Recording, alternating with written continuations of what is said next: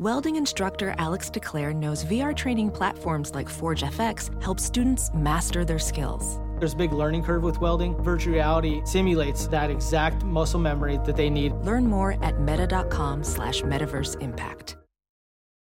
Hi, this is Scott Trout, CEO of the domestic litigation firm Cordell & Cordell. There are many life changes that can happen after divorce that make it difficult or impossible to uphold requirements of your divorce decree. The orders issued in a divorce are based on the facts presented at that time, but the circumstances used in issuing those orders can obviously change. If you feel a modification to your court orders might be necessary, talk to us at Cordell and Cordell. Contact CordellCordell.com, 1065 East Hillsdale Boulevard, Suite 310, Foster City, California, 94404. You are listening to the Bird Calls on the Off the Glass, Nothing But Net, and Up and Under networks. For more on your Pelicans, go to iTunes, search the Bird Calls, and subscribe today.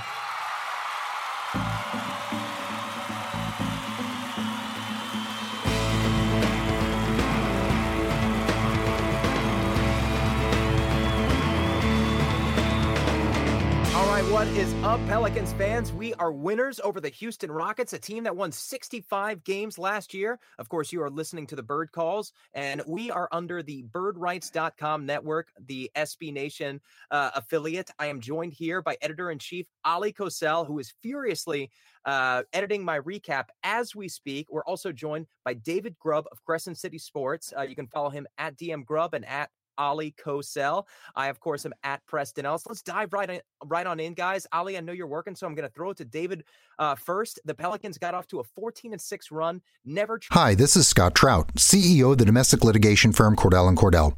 There are many life changes that can happen after divorce that make it difficult or impossible to uphold requirements of your divorce decree. The orders issued in a divorce are based on the facts presented at that time, but the circumstances used in issuing those orders can obviously change. If you feel a modification to your court orders might be necessary, talk to us at Cordell and Cordell. Contact CordellCordell.com, 1065 East Hillsdale Boulevard, Suite 310, Foster City, California, 94404. All the starters in double digits. Uh, the Rockets had seemingly no answer for Julius Randle, Nikola Mirotic, and Anthony Davis. Anthony Davis, who came very close to a triple double. Elfrid Payton got one of his own. Talk about just just take the floor, let it flow, and talk about what stood out to you the most. Well, I think the, the biggest question everybody had going into this game was what kind of defense were the Pelicans going to play? Because um, we didn't see the, the defensive intensity um, that you want out of a contender uh, in the preseason. And we were constantly told by the team, it's preseason will be okay, it's preseason will be okay. Um, but the indicators weren't there. Uh, but tonight, the defense started the offense. They were able to force the Rockets uh, into taking some shots that they didn't want to take. Um, they, uh, you know, they didn't they didn't allow the Rockets to get into the lane. And I think the biggest thing was that the Pelicans, for the first time in a long time, just continued to punish mis- mismatches. You know, we didn't see that all the time last year. There were times where the ball was forced.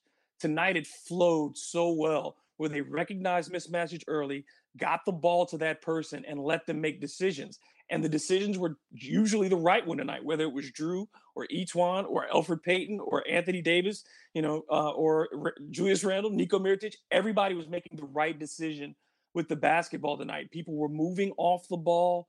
Um, you know, obviously the field goal percentage was extremely high, so you, you don't expect it to be 60% every night uh, over the course of a season. But I mean, the decision making was just so impressive tonight. And then especially for AD, you continue to see the mature maturing of his game. Um, you know, Jrue Holiday looked in midseason form defensively, and he didn't have to be big offensively because everyone else was so well rounded. So I think just the biggest thing was the decision making. We don't know more about the bench because they didn't really play a lot of minutes. They did give up some of the lead, um, but I think you know the starting five um, will be as competitive as any starting five in the league. Uh, and, and and and if you're going to be play against the Pelicans, you can't show up with with small guys in your front line.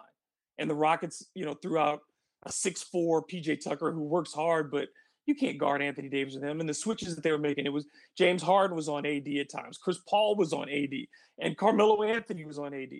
Any one of those is a bad matchup, and the Rockets just couldn't figure that out tonight.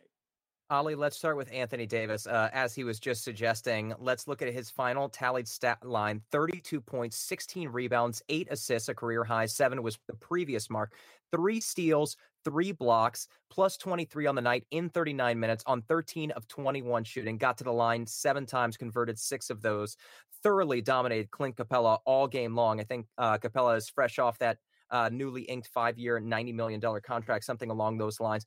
But he seemingly did it all, attacking PJ Tucker in the post, as Grubb just mentioned. But something that we relished early on in the second quarter, something that I saw you refer to in the tw- uh, on Twitter, was passing out of double teams, passing in the post, finding the cutter underneath the rim, something that we haven't really seen too much from. Uh, Anthony Davis as a facilitator, getting easy looks for teammates. How has his game grown just from last season to now, Ollie? Oh, well, you just nailed it. That's one of the biggest keys. And it was just great to see in the beginning of the game his awareness. Every time he caught the ball, he knew where every player was, where every defender was. As to where just last year we were watching him get pickpocketed rather easily, or even the his own guy guarding him would be able to strip him rather easily, uh, whether on a drive or just holding the ball. You know, so right then and there you already see the uh, improvement. And then when he started making these passes, he was finding these guys that we've always dreamed about. We've always talked about, and we weren't sure if AD could add that to his game. But if game one's any indication, he definitely has. And of course, he's also added a little bit more dribbling, a little bit more ball handling. We didn't get to see the three point ball, but I mean, other than that, I mean, it's it was spectacular, Preston. Like I said, for uh, Anthony Davis to be able to dominate the game uh, and possibly be in the MVP conversation realistically, he has to be able to put his team on his back like LeBron does, like Kevin Durant does. And that means facilitating for others.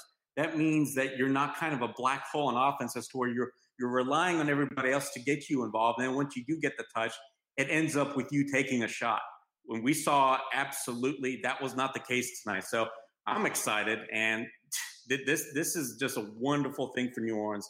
Uh, everybody saw the numbers with AD, and that's true. He posted these huge numbers, but all of us that really followed the team closely knew that he needed to add more to his game to be able to really put, uh, like I said, New Orleans on there on on his back.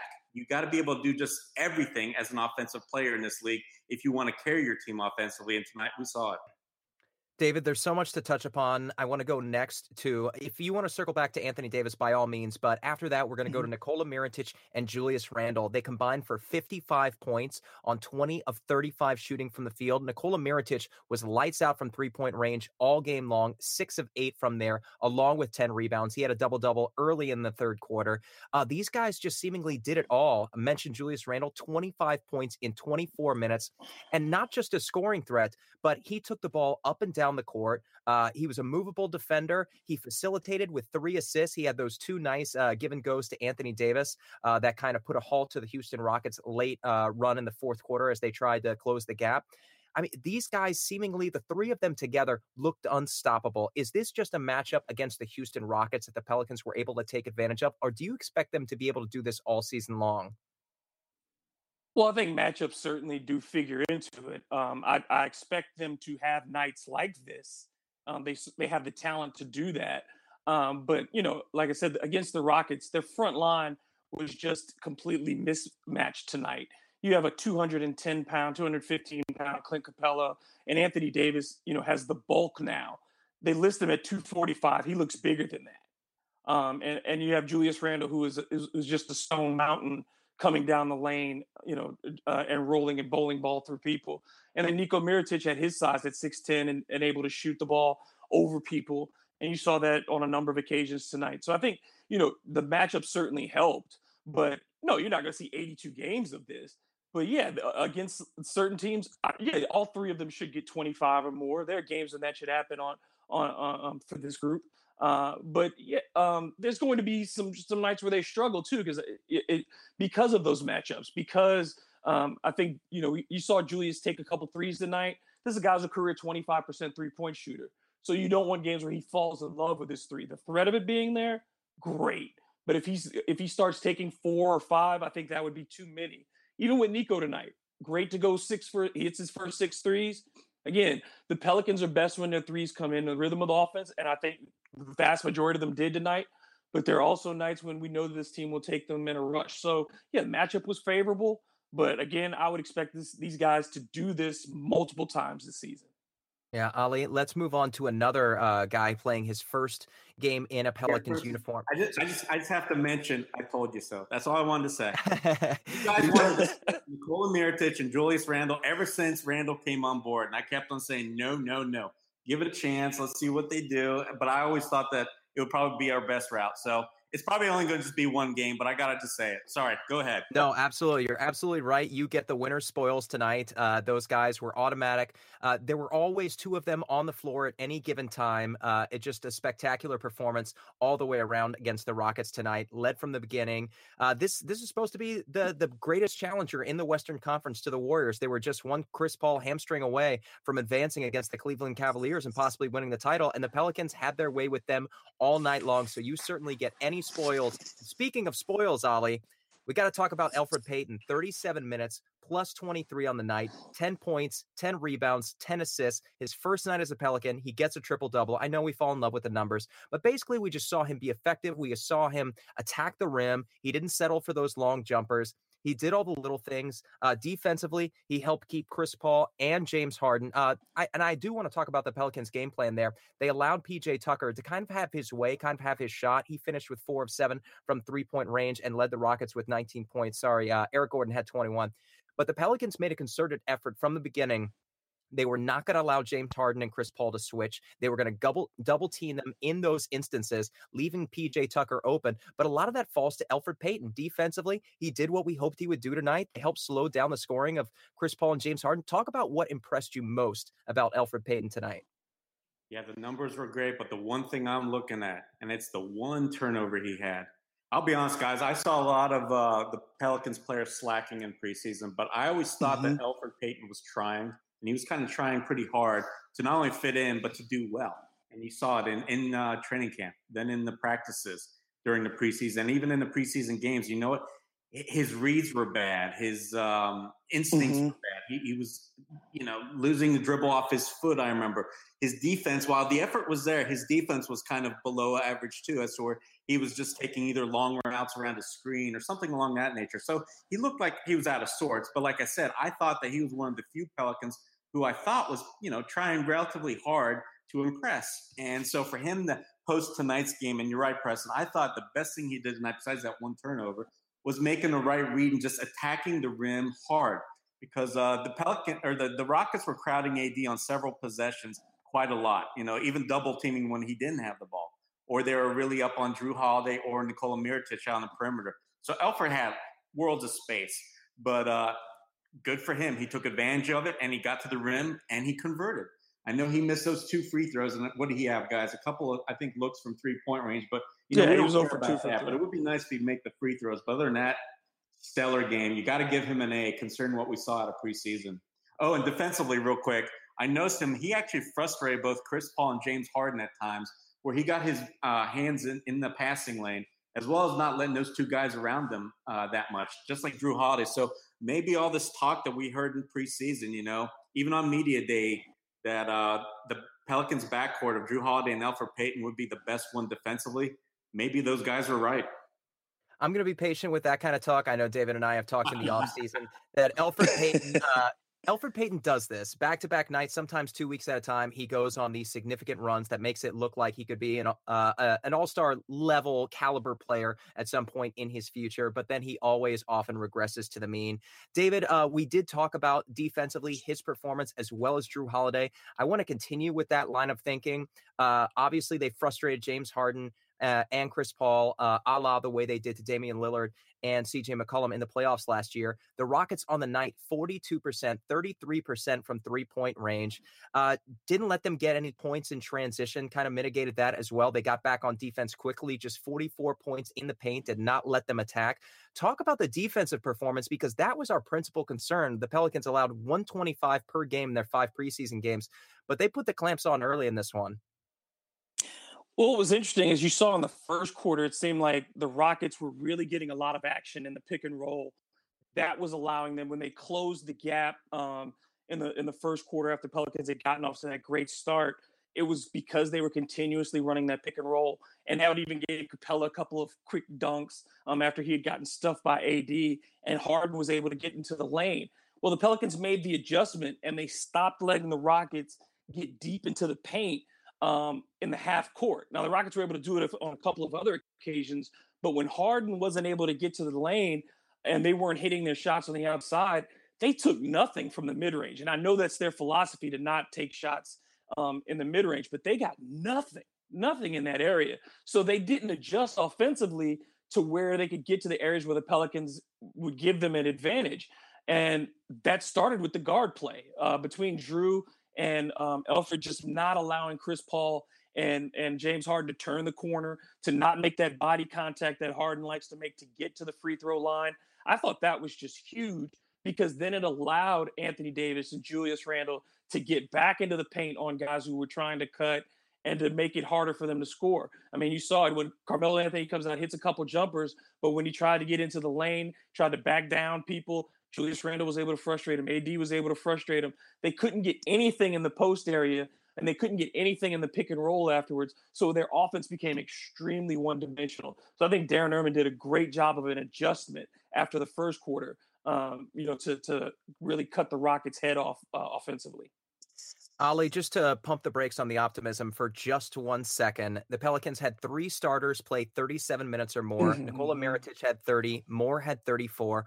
Off the bench, uh, a disappointing performance again from Darius Miller and Solomon Hill. Darius Miller looked gun shy yet again, only two shots, missed both of them. Solomon Hill, one for three, looked out of sorts from time to time. The Pelicans did not give the nod to Frank Jackson, Jahlil Okafor, who was said to be available tonight. Uh, Ian Clark got no minutes off the bench. Obviously, we might see Wes Johnson and Tim Frazier in the future, but tonight they were held out for obvious reasons. Ali, the, the Pelicans roster looks six men deep right now, doesn't it? Yeah, but what's funny, my first thought came to me when you're reading all the negatives was what there's room for improvement. Honestly, you're right. It, it does look like, but you know, I think there's seven deep. I think Darius Miller tonight did look a little bit apprehensive.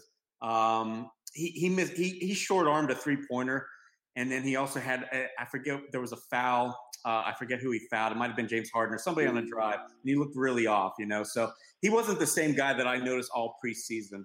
And you know what? I think that Darius Miller is still going to have a really good year. So I would call the Pelicans seven deep as of this moment. And this isn't just my, you know, what I've noticed, but I've also talked to some Pelicans people, um, and they think Darius Miller is in store for a big year. They've kind of noticed what we've all noticed, where it's not just his shooting, but his movement is better, cleaner. He's lost some weight. So again, his his game has improved, but we just didn't get to see it tonight. But yeah, Preston, seven deep is not going to get it done at this pace. Um, I think we all even noticed that they were kind of winded that there towards the end of that third quarter, where what was it? Houston made like a twelve to one run before the Pels mm-hmm. kind of righted the ship and went on a 6-0 run of their own. Uh, so yeah, that's going to be a little bit of a concern because let's face it, they won't be able to handle an injury or let's say a back to back. So you you hope that you know maybe this was just because it's the Houston Rockets.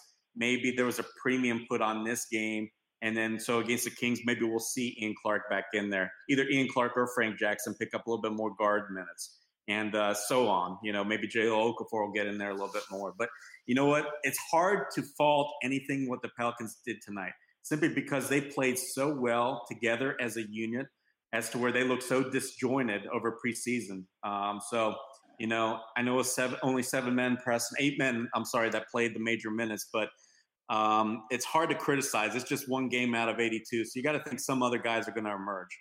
All right, now we're joined by Jamal Dunn of thebirdwrites.com. Uh, you can follow him at jamdunn06. Is that right, Jamal? Yeah, jamdunn06. Great. Uh, Jamal, we've talked a little bit about the Pelicans' big, obviously, and the performance of newly acquired Elfrid Payton. But I want to talk about the other two backcourt mates. E'Twaun Moore and Jrue Holiday didn't necessarily get the point totals, but did wonders in terms of, uh, I guess, minimalizing what James Harden, Chris Paul, and Eric Gordon were able to do on the night. Really high plus minus numbers for all of them. Efficient from the field. E'Twaun Moore, 8 of 12. He helped stop a couple of runs in the fourth quarter with a couple of runners of his own. Jrue Holiday, we just talked about his hounding defense of James Harden and Chris Paul. Whenever those guys would manage a switch, Jrue Holiday would hound them and chase them down, double teaming them, forcing them to give up the ball. Talk a little bit about what you saw from E'Twaun Moore and Jrue Holiday on a night that might have been quiet statistically. Uh, E'Twaun Moore did finish with 21 points. Wow, he exploded in the second half. Uh, talk a little bit about their performances tonight. Yeah, I, I thought both of them uh, played played played really well. I mean, obviously Jrue had sort of a, a slow night offensively. So uh, he'll have better better days uh, ahead in terms of the offensive side of the game. But I thought it was kind of interesting while I was watching the game. I was thinking this is kind of the inverse of what you see with a lot of teams where the big men are uh, are, are doing all the dirty work, and then the guards are you know getting all the all the shine. This team is kind of inverse, where I mean the big men obviously do a ton of dirty work too, but but but they were really you know taking care of Harden and Paul, so that's that's that's the the first priority if you're playing the Rockets, staying up on those guys so they don't walk into those open threes that they're so dangerous with. So I thought they did a great job there. Um, Holiday was great on Harden, especially early, uh, like in the in the first half. Uh, really never let Harden get into a rhythm. Um, I wish offensively Holiday would have been a little more aggressive, but then on the other side, you could argue that you know there there's something to players who understand the night um, and sometimes everybody's got it going and you don't quite have it going. And it's okay sometimes to defer on those nights and say, hey, you know, Randle's going, Nico is hitting literally everything. AD obviously is being AD. Even uh, E'Twaun, as you mentioned, was having a good game. Payton was doing some things. So, you know, I, I think he kind of recognized that and, and didn't take more initiative. But as they go forward, they're going to need him to be aggressive with the ball um, uh, doing several po- points in the game where he's going to need to get the defense moving. Uh, but but maybe he was just trying to play within within the flow of what was going on tonight. So maybe I'll give him a break on that. But that was kind of my only real critique of the two. I thought Moore. I mean, he he. This is why you love him, Preston. Like this is why he's your guy. Like he's the ultimate glue guy. Um, and you know, he there were a ton of open looks tonight for a lot of people. So you know he's a great shooter. So if you if you do give him wide open looks, he's going to hit them. But I thought he also moved the ball. He moved off the ball. Everybody's movement off the ball for most of the game was was really good. But of course, E'Twaun uh, was was excelling in that area and just keeping everything going and and uh, guarding Paul when he had to, holding his own on Harden when he had to. There were a couple switches where he had some some bigger guys on him that he held his own uh, there. You know, as much as you can can expect for a guy giving up that much that much size. So I thought he had a good game. Jamal, let me give you a quick follow up since you're just joining us. This is from Waka Waka Wakanda. He asks, "Who impressed you the most tonight?" Uh, it's tough because that answer should pretty much always be Anthony Davis. But um, I mean, gosh, man, it's tough. I, am gonna give you like like a little bonus a bonus answer. Uh, Waka Waka Wakanda. So I, I, I think I, there were two. First, AD's passing. I don't know if you guys mentioned that already or not, but I mean, if if that's if he's unlocked that piece of his game, um, I, I, I'm not sure how high he can go. Like he's un, unstoppable if he's just going to beat the double teams with amazing passes. Like there was one in particular where he was in the post uh, on, on the left side of the court, and they double him, and then I think it was Holiday, it was either Holiday or Moore or someone uh, cut under the basket, so they're open under the basket. And he does a behind the back uh, pass to them, you know, from from his position in the post. He's facing up, right? So, um, and I was like, wow, I, I've literally. There's not many times now, having watched him for so many years, that he does something. I'm like, oh, I've never seen that. I've never seen it before. It's always like, yeah, well, you know, yeah, he he done he done that. I've literally never seen him make a pass like that um, before. So hopefully that's um, something that's going to continue, but we'll we'll see on there. But uh, beyond AD, I would have to say Elfrid Elfrid Payton, just because of my the level you know the level of expectation I had for him, and he did exactly what I had hoped he would do, which was be aggressive, not turn the ball over, and he he was good defensively. I mean, he was good defensively. Um, he had there were a couple of gaffes he had uh, at certain points, especially in the first half. I saw where things kind of got haywire, but some of that is kind of their pace because they play so fast. Things kind of get loose at times, but um, overall, he did a good job. You could see that Chris Paul did have some issues with his size, uh, which is what you want to see. That that's the benefit of having a guy that big. So I'm really encouraged um, that I was right and Preston was wrong. So I mean, it was, good. well said, sir. Uh, let's go over to David because we were talking about something uh, that Jamal just uh, addressed. David and I were DMing about it on Twitter, uh, specifically about that behind the back bounce pass to a cutting Jrue Holiday. And then on the ensuing possession, after he just finished rejecting, I think was Melo on the previous possession, he followed it with another pass under the basket, I think this time to Nikola Mirotic. David, we were talking about how far he can ascend with this new aspect of his game. How much better can Anthony Davis become offensively with this new tool? And do you think that this is something that really has grown this significantly over one summer? Now, I think, again, we should take this with a little bit of a grain of salt. I'm not trying to downplay it at all. But again, when you have PJ Tucker behind you at six four, that's what you expect Anthony Davis to do. The difference is before he wouldn't have done that. So against the guy like PJ Tucker, PJ Tucker or against um, James Ennis or Michael Carter Williams, all these guys who were smaller than him who were defending him tonight, that was the smart play. And he recognized that and took advantage of it. And I think that that's the difference is the recognition. Every night is not going to be, oh, AD's going to have six, seven, eight assists. Let's not start expecting that. But if he can be at three and four every night and recognizing when to get rid of the ball, when to, to, to make his move, if that's a change, then yeah, that that is a significant upgrade. I still th- would love to see AD um, not do the thing where he settles for jumpers um, like he did in the third. I think I think fatigue was a part of that. In the early fourth, he did a little bit of that. And then I'd still would like to see him add that one go-to post move. But again, that's you know we're we're quibbling at the Mona Lisa. But as far as the passing, yeah, that, I think it's it's a development, and I think it will continue to improve. I don't think it's as high as it is tonight. This is the outlier. You're not going to get eight assists every night out of AD, but I think the mentality of recognizing when you have a mismatch, getting rid of the ball quickly, and uh, when you when uh, the double team comes or when the mismatch um, does is not beneficial for you scoring and you see that guy cutting i think that recognition is like i said is is is a maturation of his of his game which will take him to a, another level but that level is still you know he's in that top 1% of the top 1% of this league already yeah, we talked to Ben DuBose of Locked On Rockets, and he said they were a little bit uh, short-handed in the front court behind Clint Capela, and he lamented about Clint Capela possibly getting into foul trouble and them having no solution for Anthony Davis, Nikola Mirotic, and Julius Randle. And that prompts me to this next question, Ali. The Pelicans have the Kings, the Clippers, the Nets on the docket. Now we've seen how small ball fares against the Pelicans, albeit in a small sample size. But we saw the Pelicans out-rebound the Rockets by 17, 54 to 37. Of course, everybody knows the points in the paint, 76 to 44. The Pelicans had 36 assisted uh, shots on are on 52 makes and a lot of those came from the big men just that 4-5 pick and roll the 3-4 game underneath the paint back baskets just coming too easily for these big men. Ali do you think the league takes a look at this game and starts going big against the pelicans in the future? Well even if they want to do they have the uh, personnel on the rosters to do it?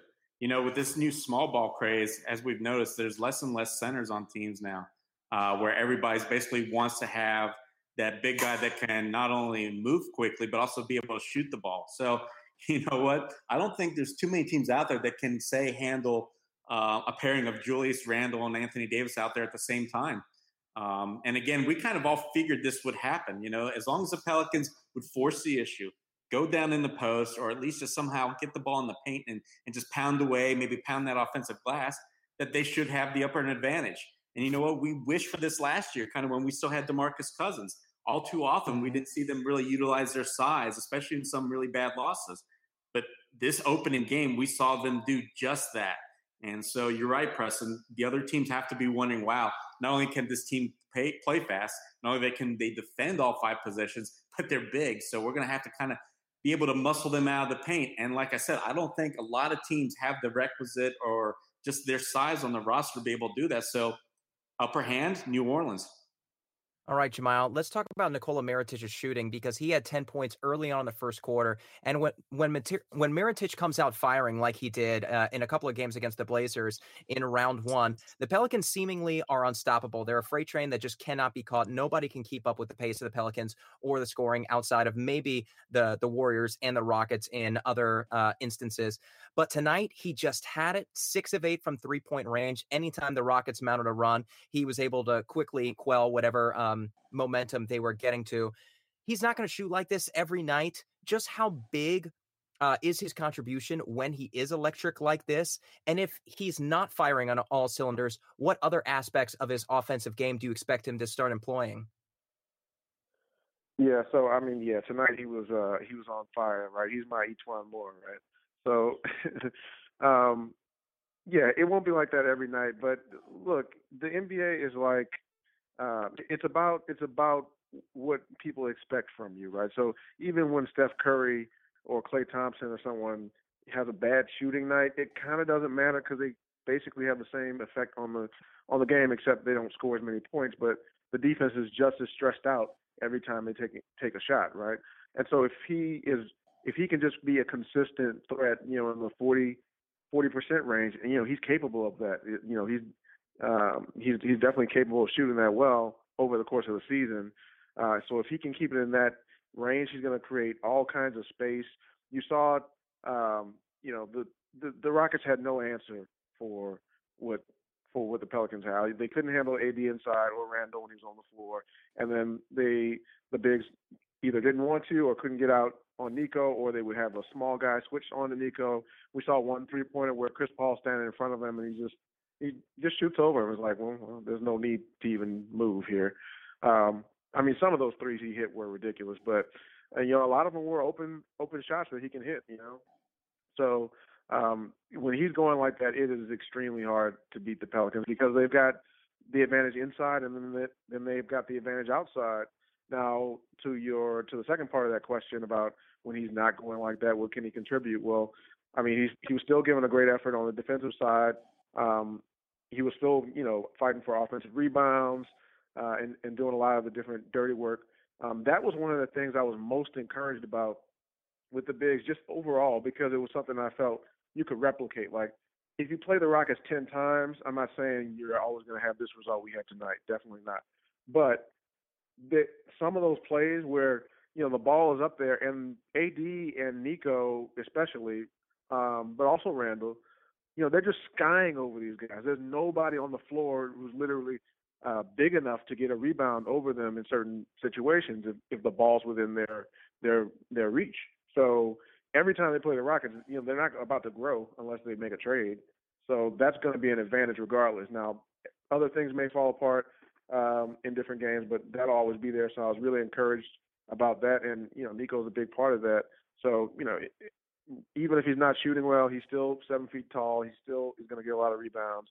He still has a reputation as a shooter, uh, so he'll affect the defense in that way. So um, as long as he's a consistent threat over the season, I think you know it it, it kind of doesn't matter whether they fall or not on a on a given night. David, we talked about the shortened rotation. We talked about uh, the high threshold of minutes played by Payton Holiday, and Davis. They each played over 37 minutes. Uh, obviously, this game was nationally televised. Obviously, it was against the number one seed in the Western Conference last year. And obviously, they can't play, you know, just seven guys 20 minutes a game for the remainder of the season with nobody else getting more than 10 minutes, and that was Solomon Hill. David, this game was clearly important to the New Orleans Pelicans. They clearly wanted to send a message to the Western Conference. They clearly wanted to put Anthony Davis in the national spotlight and get him love, some love and attention tonight.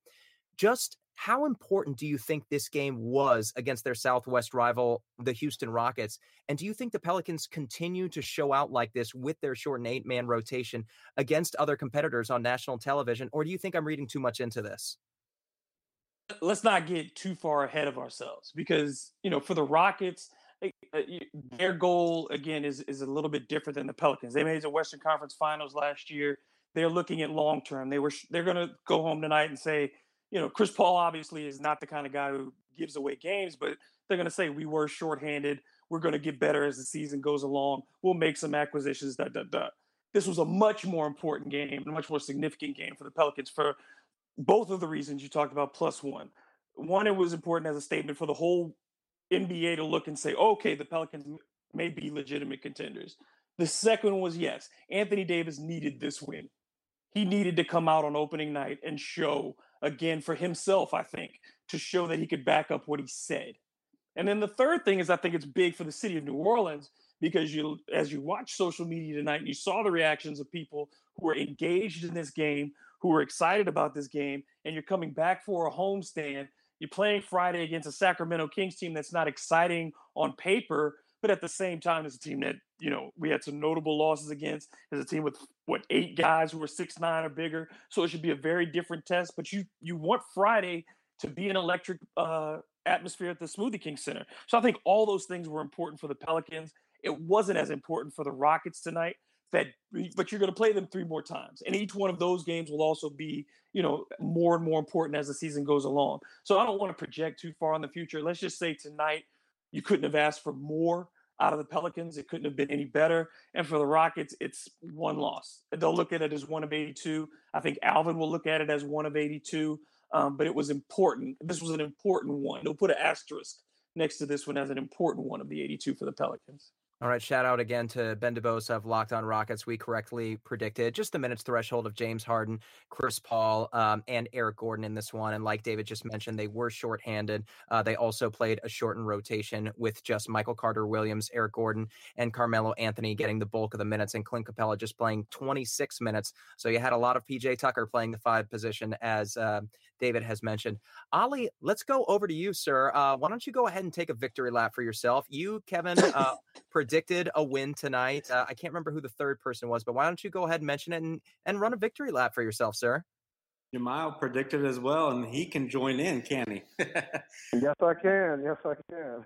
well, that was sweet. Now, you know, after the regular, right when the preseason ended, I was a little bit worried. I remember talking to David especially about how they looked, and you were kind of worried. But then I started talking to players, and especially when you you kind of then look back at some of the games, which I did, you saw them kind of going, you know, at half speed, and then listen to AD just basically saying he really didn't try it all in preseason, and then you kind of picked up on the other guys doing it, and then of course, and I looked at, um, you know, Anthony Davis wanted to make a statement. I just felt like that the Pelicans could come in and kind of catch the Houston Rockets on the first game of the season. You know, it's a long season; they're off of uh, where they missed making the uh, the uh, finals by just one game last season. So for them, they didn't have the longest of off seasons, and they're probably still that might have still been in the back of their minds. But either way, they're not going to be up as much as say some team like the Pelicans, who are being led by a leader who wants to prove a point. So I basically just went off that gut instinct, and, and I got lucky. I'm curious, Jamile, what about you? What made you think that they were truly going to maybe possibly pull this one out? well, really, I was looking at it more just uh, because I didn't think the Rockets could handle our size. Because if you remember in that unfortunate game when uh, DeMarcus Cousins went down against Houston, they were having a lot of trouble with the Pels' size, right? AD and, and at the time Boogie, and you know that that situation only got tougher to deal with uh, with AD. Uh, well, I mean, with them adding Julius Randle, right? So, and when you start looking at the matchups, I was thinking, well, okay, well, you can match Capela up with AD. I mean, that's still advantage Pelicans. Uh, and then who's going to guard Nico? Okay, PJ Tucker, but he's undersized. Um, and then you've got you know Julius Randle, who's you know who's also bigger than PJ Tucker and quicker than him. I, I didn't think the Rockets matched up well with the Pels. My only question about you know if they could pull off the win was would they guard the perimeter? Would they give up a, a ton of open threes because I, I was thinking, oh, they're going to play fast, and if their defense looked anything like it did in the preseason, um, you know, the Rockets could end up getting a bunch of open threes, and so that would kind of, uh, you know, ba- that would make up for the advantage you had inside. You know, if you're giving up a bunch of open shots, but they were able to, you know, prevent Houston from taking as many threes as they uh, normally would like, and then you know didn't convert at at at a high enough rate. So um, they were able to hold that backcourt down somewhat, even though you know it's kind of crazy because you know almost getting a I think Harden had a triple double or he was close, you know, but that's for him a, a down night, right? Because he wants to score.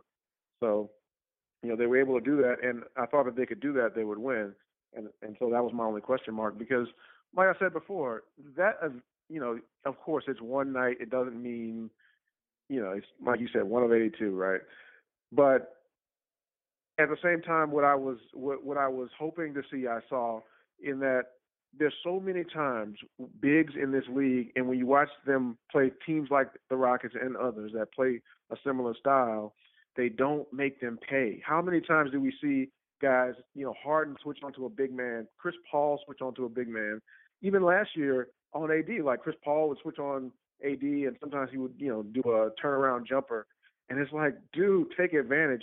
And I, I thought that was really kind of a tone that Julius Randle was setting because the thing I love about him is he makes the small guy pay every single time.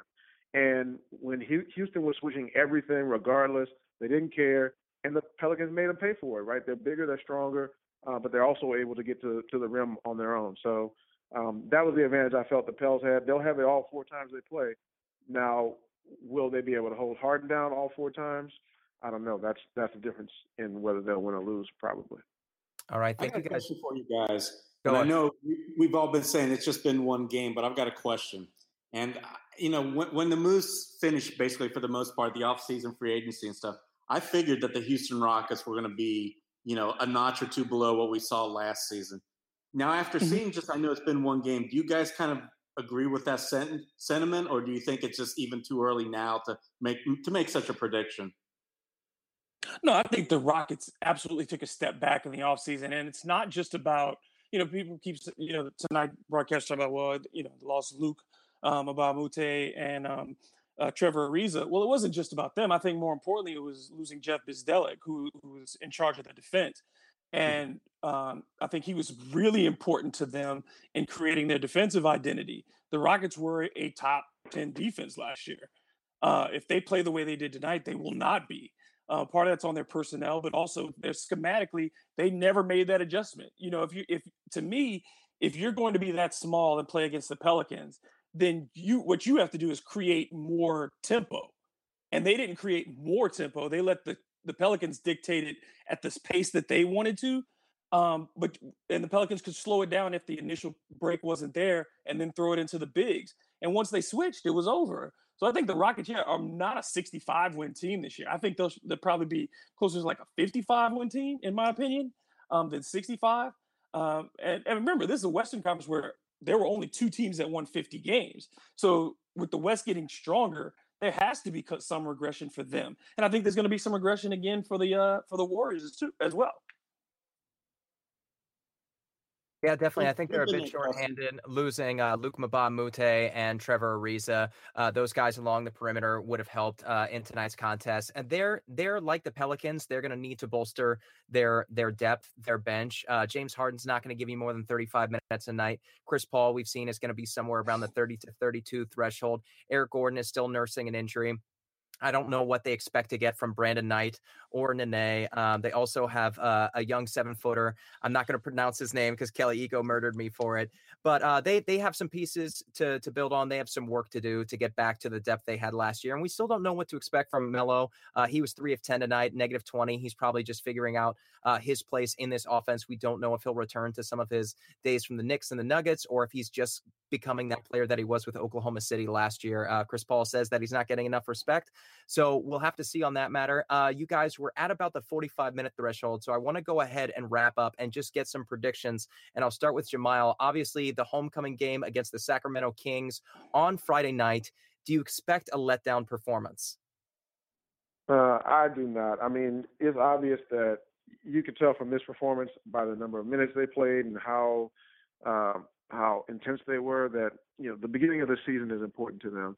We all know how you know, and AD has been here the whole time, right? So he knows that you know you get off to a slow start in the West, you know it can be tough sledding, you know, trying to get back into it. So I think that the start is important to them. They wanted to make a statement tonight against Houston, and you know, coming home for a home opener against a, a bad Sacramento team.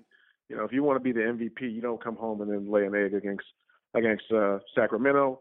And quite frankly, they're just a better team, right? They have more talent, more experience. Um, um, so I, I think they're going to get it done against the Kings. Um, maybe if you had a a better team, you could have a, a slight letdown, but I think they're just going to have too much for the Kings. So I'm uh, taking the Pels on that one. David, we've got the Kings, the Clippers on Tuesday, and the Nets next Friday. Uh, what do you think the likelihood is that the Pelicans finish next week at four and zero? Oh? Um, well, I, I think it, the likelihood is, is is greater than the unlikelihood. I would say it's probably about eighty percent. I would put it at. Um, you know, it's it's always hard to get off um, to undefeated start um, for a whole week, but um, I, the thing I like about the early start, the, the, the early schedule, is that each of these teams is very different. Um, Houston tonight, obviously, is a team that wants to shoot threes. You go to Sacramento, a lot of long uh, bigs and a lot of short guards. So stylistically, it's very different. And then you get the Clippers who are going to play another different style of basketball. And then you go to Brooklyn, who also wants to be a very pace uh, up up tempo team, um, but does it in a different way than the Rockets. They do shoot a lot of volume threes, um, but they have uh, some bigs who can protect the rim on the inside. Uh, so I think that's great for the Pelicans um, and allowing them to to uh, be forced to play different uh, styles and tempos over the first week while they all adjust to each other. But yeah, they should they should win um, all three of uh, those home games heading up into the Utah game, um, which would obviously would be their toughest game after Houston. But yeah, I, I think they can win uh, and be four zero oh, uh, by the end of next by next Friday. Oleh Kosel, Elfrid Payton was the first player with a triple double in his debut game with a new team since Lewis Lloyd of Houston on October 29th, 1983, five days before I was born. Just how excited do you think the Smoothie King Center is going to be on Friday night? And we'll close with that. I think they're going to be pretty pumped. It's I, am actually happy that it's going to be on a Friday night.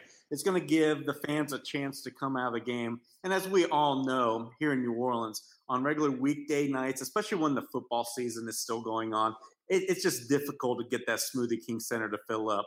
But I think you know some um, expectations building off of last year's success, and now this huge win against Houston, it's going to have that SKC uh, arena pumped up, and I can't wait. All right, you guys, let's close it on that. Thank you so much. Again, you can follow Oleh Kosel at Oleh Kosel, the editor in chief of the birdwrites.com. David Grubb, you can follow him at DM Grubb of Crescent City Sports, and Jamile Dunn at Jam Dunn 06. Uh, thank you so much to them. I've got an article, uh, a recap uh, right now, and we'll probably convert that into a podcast or I'll post another one. Look out for Kevin Barrios. This guy, for sure, is probably going to give us 3,000 solid words on tonight's matchup in the Toyota Center. So look for that tomorrow morning. Uh, for now, thank you all so much for listening. If you can do us a favor, I know I ask every week, rate us on iTunes, subscribe on iTunes, Spreaker, Google Play, wherever you get your podcast from. Uh, we'll be back probably with a preview of either the Kings or the Clippers this weekend. So look back for that. And then we'll have the whole gang back this weekend to preview the upcoming week in a bit more depth. For now, thank you guys for listening. I'm Preston Ellis. Let's go, Pels.